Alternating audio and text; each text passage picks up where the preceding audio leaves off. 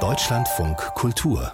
Kulturnachrichten Mehr Frauen aus der Filmbranche sollen einen eigenen Eintrag in der deutschsprachigen Ausgabe von Wikipedia bekommen und damit digital sichtbarer werden. Die Beiträge entstehen unter anderem bei einer dreitägigen Schreibwerkstatt, die parallel zur Berlinale begonnen hat. Bei Wikipedia gebe es in vielen Bereichen einen Frauenmangel, auch bei den Einträgen über Filmschaffende, sagte Mitinitiatorin Elke Köpping der Nachrichtenagentur dpa.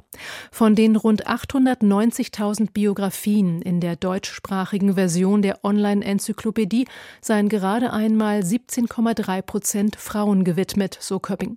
Bei den etwa 77.000 Beiträgen über Filmschaffende sind es demnach ungefähr 35 Prozent. Der US-Schauspieler Bruce Willis leidet nach Angaben seiner Familie an Demenz. Vor etwa einem Jahr hatte der Künstler, der durch Filme wie Stirb langsam oder Das fünfte Element bekannt wurde, wegen gesundheitlicher Probleme sein Karriereende verkündet.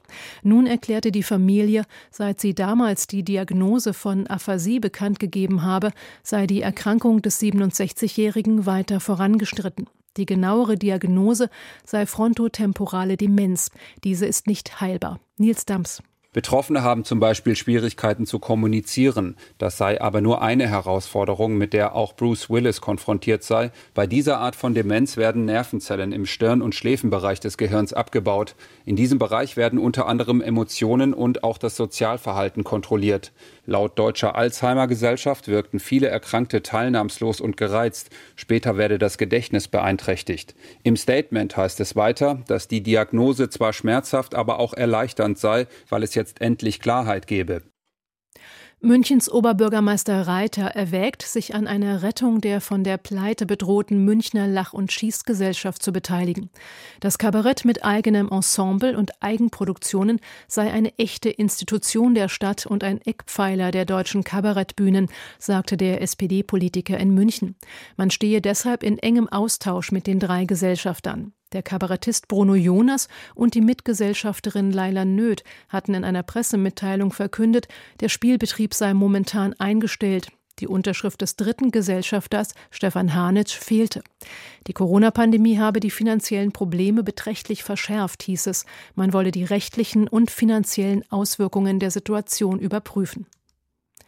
Der Theaterregisseur und Schauspieler Frido Solter ist tot. Er starb am Dienstag im Alter von 90 Jahren auf Usedom, wie die Akademie der Künste heute in Berlin bestätigte. Solter war nach einer Schauspielausbildung zunächst Regiehospitant bei Bertolt Brecht am Berliner Ensemble.